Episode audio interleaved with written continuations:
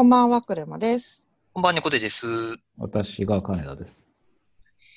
純喫茶エピソードボリューム435をお届けいたします。はい。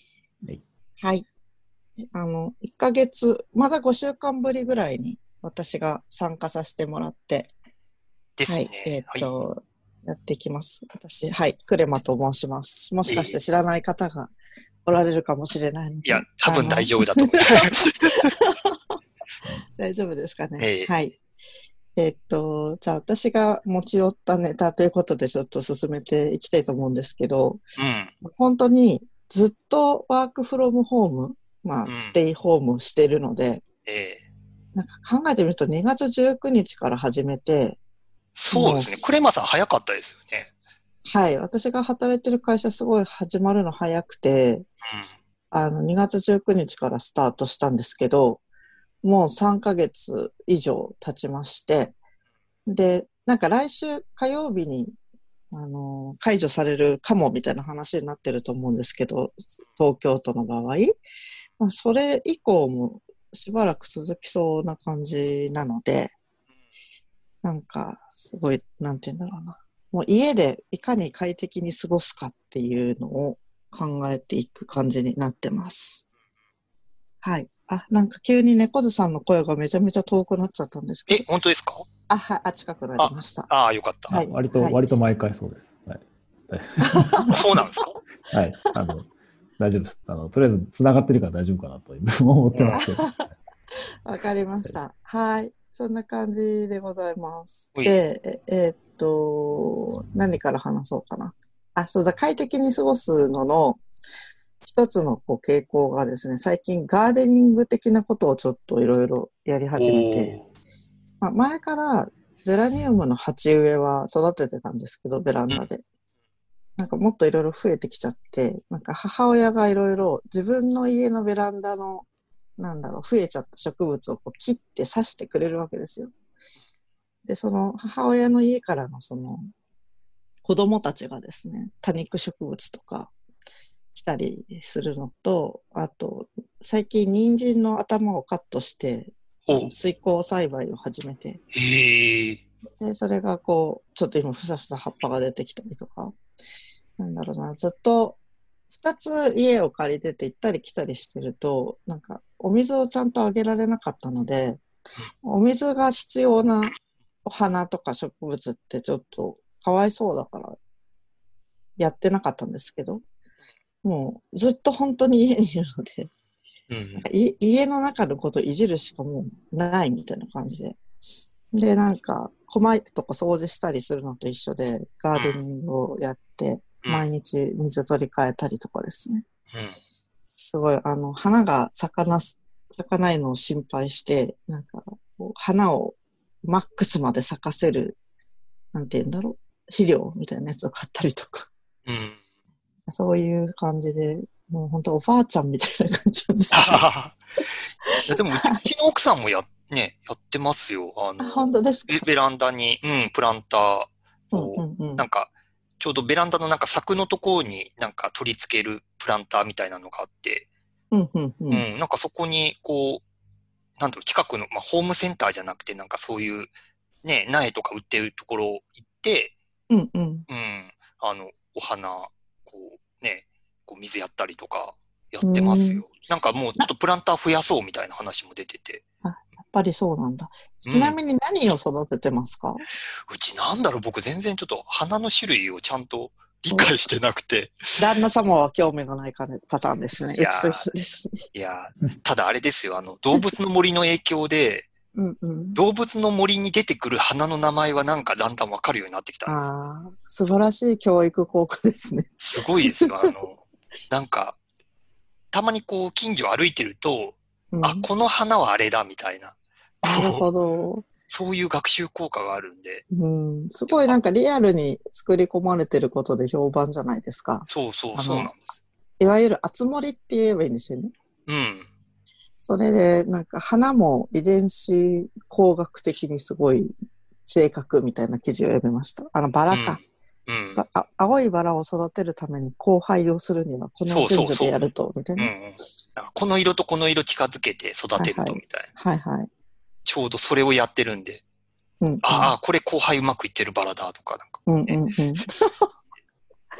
なるほどです。最近はそのバラにすごいこう、やっぱり目がいくみたいな。すごい、素晴らしい、うん、本当、うん、そういうのをやったりとかして、バラつながりでじゃあちょうど話そうと思ってたことを話しますけど、うん、うち旦那が還暦になったんですよ。うん、で、還暦って何か赤いものを着たりとかするじゃないですか。ちゃんちゃんこ的な。うん、はいはい。で、まあ、ちゃんちゃんこはさすがに現代はないから、ちょっと赤いスーツとか、なんかね、いろいろあると思うんですけど。赤いスーツカズレーザー的なことですかね。そう、それで、それ、ほんと。なんかね、なんだっけ、赤塚不二夫先生は還暦で上下赤いスーツを着て祝ったらしいですよ。はい。とかあって、で、私はなんか、プレゼントになんかあげようって思って、シンクのバラを60本、近所のお花屋さんに注文して。すごいですね、60本。うん。でもね、なんか、変な話、ネットで最初買おうと思って、うん、ネットのお花の通販で見てたら、結構3万円台とか4万円台とかするんですよ。でも、ご近所だと、ちょっと、ランクを落としてっていうか、なんか、茎の長さが短ければ、お値段お安くできますよって言われたんですよ。それで、じゃあそれで、短くても全然構わないですとか言って、お花は別に変わらないのであれば、茎の長さは私はこだわりがなかったから。で、それでね、だいたい半年ぐらい、インターネット上で検索したのね。そうで、お得だなと思いながら注文して、取りに行って、で、飾ったんですよ。で、飾るのも花瓶ないから、わざわざ大きい花瓶をあらかじめ Amazon で注文しておいて、で、飾りました。で、飾るときにじゃない、花屋さんに、で、受け取るときに、毎朝、ちゃんと茎を切って、水揚げをしてあげてくださいねって言われたんです。で、水揚げあんまやったことなかったんですけど、まあ、要するにその、茎のカットされてる断面が傷んじゃって水が吸わなくなるから、毎日そこをこう園芸バサミでカットしてあげなくちゃいけないんですけど、うんはい、なんて言えばいいんだろうな。それをお水の中で切らなくちゃいけないんですよね。あ、出さないんですか？一回出さないで中で切る。中で切って、で、それを別の瓶に入れるっていうか、はいはい、確かね、空気中で切っちゃうと、その、うん、なんて言えばいいんだっけ、葉脈じゃないけど、うん、血管じゃないけど、水を吸い上げるところがあると思うんですけど、うん、そこに空気が入っちゃうから、水の中で切るようにっていうのを読んだことがあって、うん、でそれを毎朝やるんですけど、60本やると、まあ、1本1秒じゃ終わんないじゃないですか。そうですね。もう業者のレベルですよね、それは。そう。なんか1本15秒かけたとして、みたいな感じで考えると、なんか最初の日30分かかっちゃって。大変だ。やばい、今週毎朝これやるのかと思って。で、次の日からだんだんちょっと、だんだん容量が良くなってきたんですけど、はい、まあ、最終的に金曜日に15分まで短縮されて、もうドライフラワーに今しようとしています。だいぶ手間のかからない方向に今。はいはいはい、うん。で、60本あるから、半分ぐらい、花びらを積んでバラのお風呂にしようかなと思って。で、少し分けてドライフラワーにしとこうかな、みたいな感じで、一週間すごい、まあ大変だったんですけど、家にそれだけ大きいバラの花束があるとすごいゴージャスで楽しかったですっていう話です。うん、いいですね。バラのフローはやっぱり、その女性は憧れるんじゃないですか。なんかで楽しいですよね。絵面的にはあれ。絵面的に。なんか、あれですね。バブリーというか、なんというか、ゴージャスですよね。そうそう、ブロンドヘアでこう、ね、入りたくなる。ね、なんだっけ、アメリカンビューティーの映画みたいですよね。そうですね。ケビン・スペーシーになる。そうそうそう。僕一回なんかバラのお風呂じゃないですけど、なんだろう、お風呂に入れるとすごい泡立つやつあるじゃないですか、なんか入浴剤でもう泡だらけになるやつ、一回それやった時に、あ、映画で見たやつだみたいな、すごいもうテンション上がってもう泡だらけになっても。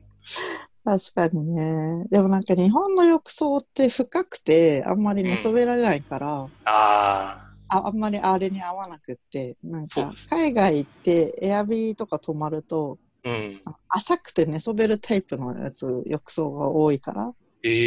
そうすると、うん、あ、これで泡風呂したらあの絵面になるんだろうなとかは、なんか泡風呂はないな。ないですか？昔ラブホでやったぐらい。そのカミングアウトは別に聞きたくはなかったですけど。面白い。まあね、確かに、わかりますよ。じゃあそんな感じで次の話題に行こうと思うんですけど、うん、この間私がここに出た時は、なんかオンラインの多分ダンスレッスン受けてますみたいな話をした、うん、サルさんね、うん、はい、記憶があるんですけど、まあ、サルさんもたまに受けてるんですけど、うん、なんか今までできなかったことをちょっともうちょっと深めてやろうかなとか思って、絵のレッスンを受け始めました、オンラインで。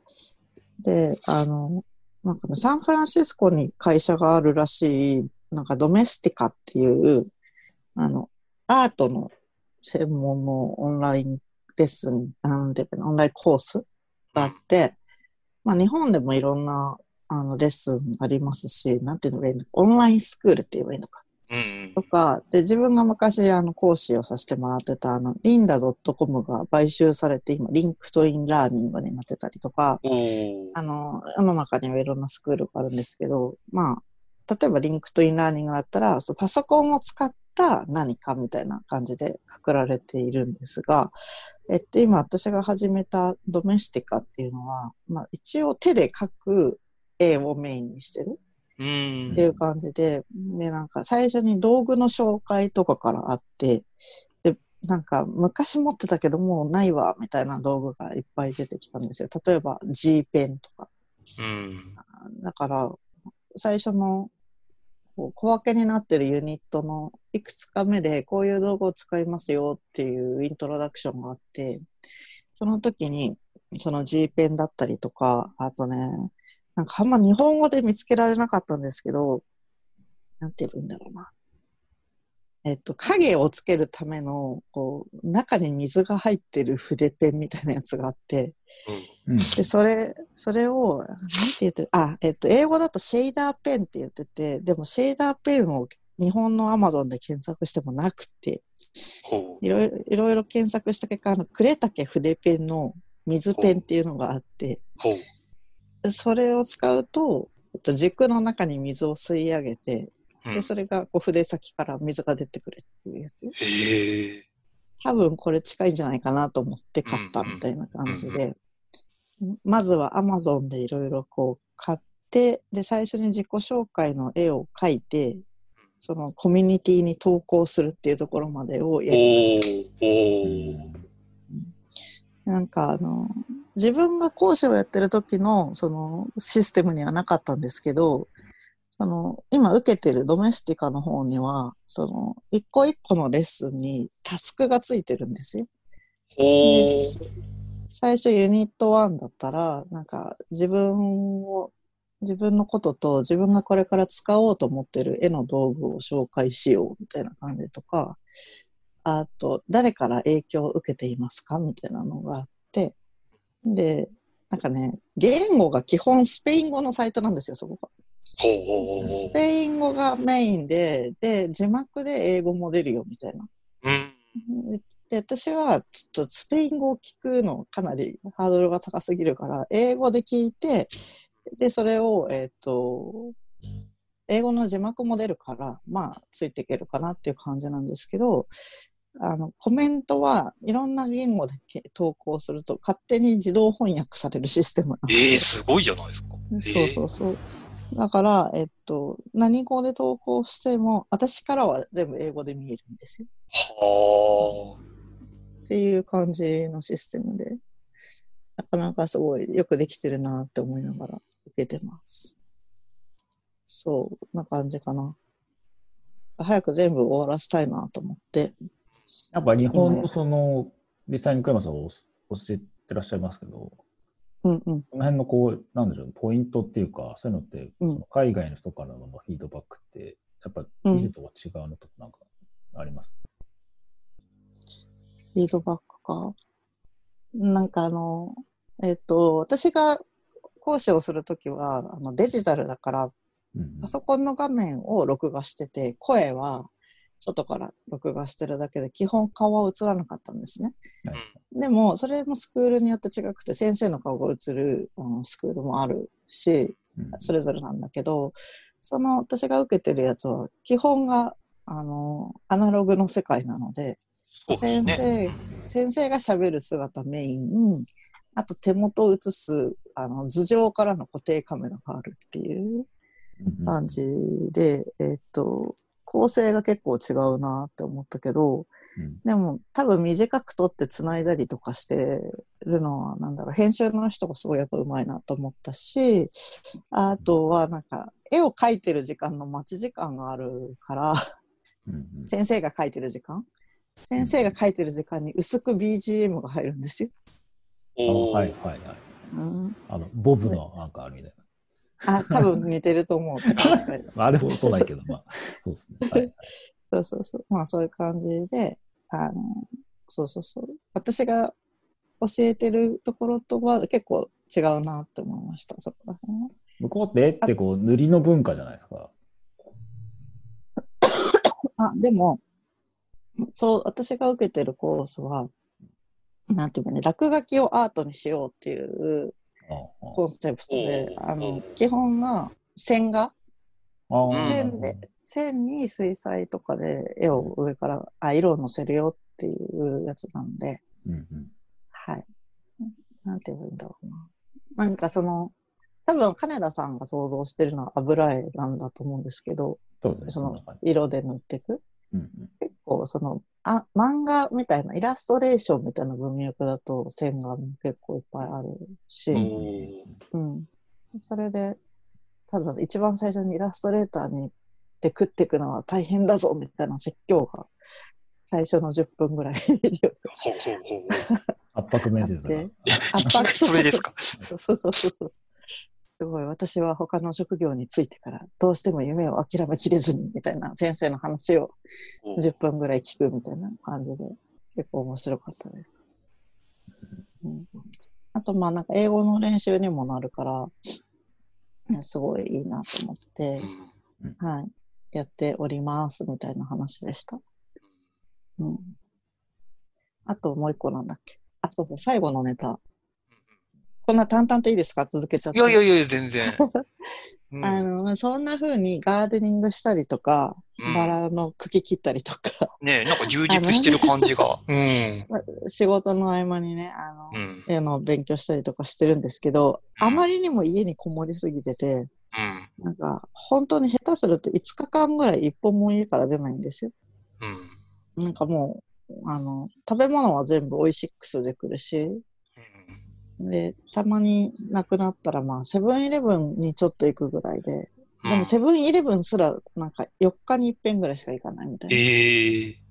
な。とにかくどこも行かなくて、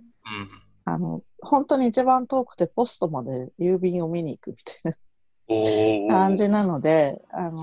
全然それでも満足してたんですけど、うん、なんか昨日ちょっと気分転換に、イオンモール見に行ってみようと思って、そんな家の近くにないから、バスに乗って行ったんですけど、それがこのステイホーム期間中に推奨される行動かどうかちょっと微妙なんですけど、とりあえず、あんまり家の近所で買えないものを買おうと思って、1時間ぐらいかけて、イオンモールに行って、なんか、都心に住んでる時って、イオンモールそばにないし、あとなんかその、ちっちゃいお店がいっぱいあるから、なんかイオンモール的なとこに行く文化っていうのに全くこう、馴染みがなかったんですけど。そうですね。一箇所にこう、大規模な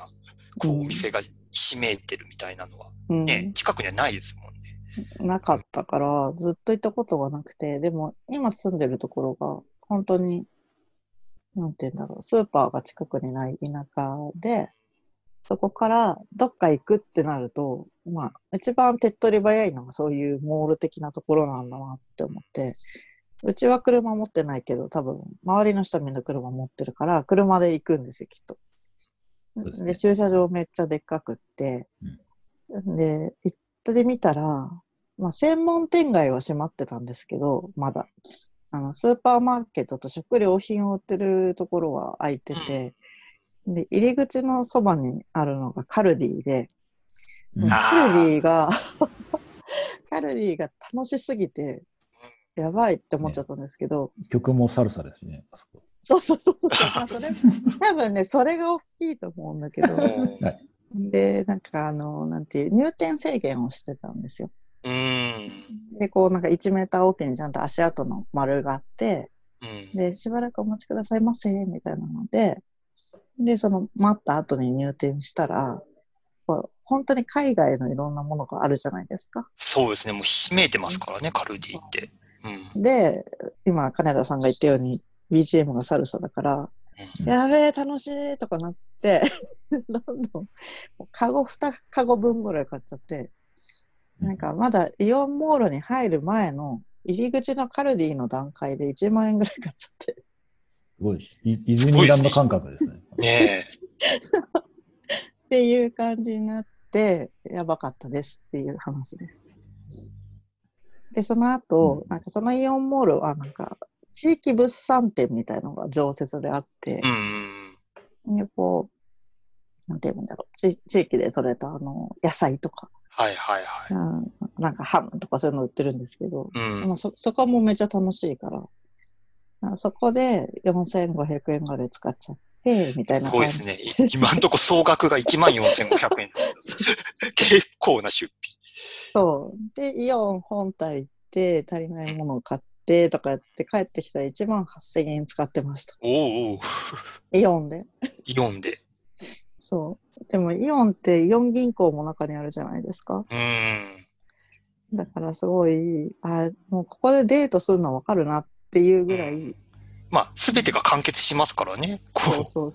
なんなら専門店街開いてたらなおさら。そう、お洋服も見れるし、映画も見れるじゃないですか。今は見れないけど。だから絶対一日ここにいちゃうの分かるなって思って、すごいイオン帝国が、家にいるとなんですかね、金銭感覚が鈍るんですかね。そうかもしれない。だって、でもね実はネットですっごいいろいろ買ってて、でもうちもそうですね。アマゾンの引き落とし額が半端ない。うちもなんか急にテレビ台とかソファーとか買い出して。そのレベル。そう大きいな。要するになんか今までこう後回しにしててとりあえず賄ってたやつを、この機会だから買い替えるかみたいな感じになり、で結構大物家具が今バタバタ来て、意外と部屋狭くなったなみたいなですけど、なんか、そのタイミングもあるのか、結構家の中でこもったりすると1回に使う額がなんかドンと増えるような気がする。それはわかる。すごい私も多分ものすごい使ってますね、ネットショッピングで。やっぱ買い物ってこうストレス発散になるから買っちゃうんですかね。そうですね。ましてそこでイオンとカルディだったらやっぱり爆発する脳汁がドバドバ出ながらでもなんかイオンとカルディでこんなテンション上がっちゃうんだ人間みたいな。なんかもともとすごい本当に都心にいて、なんか毎日六本木でこう仕事して、帰りなんかねドン・キホーテ行ってとか、なんかクラブ踊り行ってとかってしてると、なんかあんまそういうイオンモール行きたいとかって本当に思ったことはなかったんですけど、こういうふうに結構人のライフスタイルはすぐ変わるもんなんだなっていうことを改めて知ったみたいな。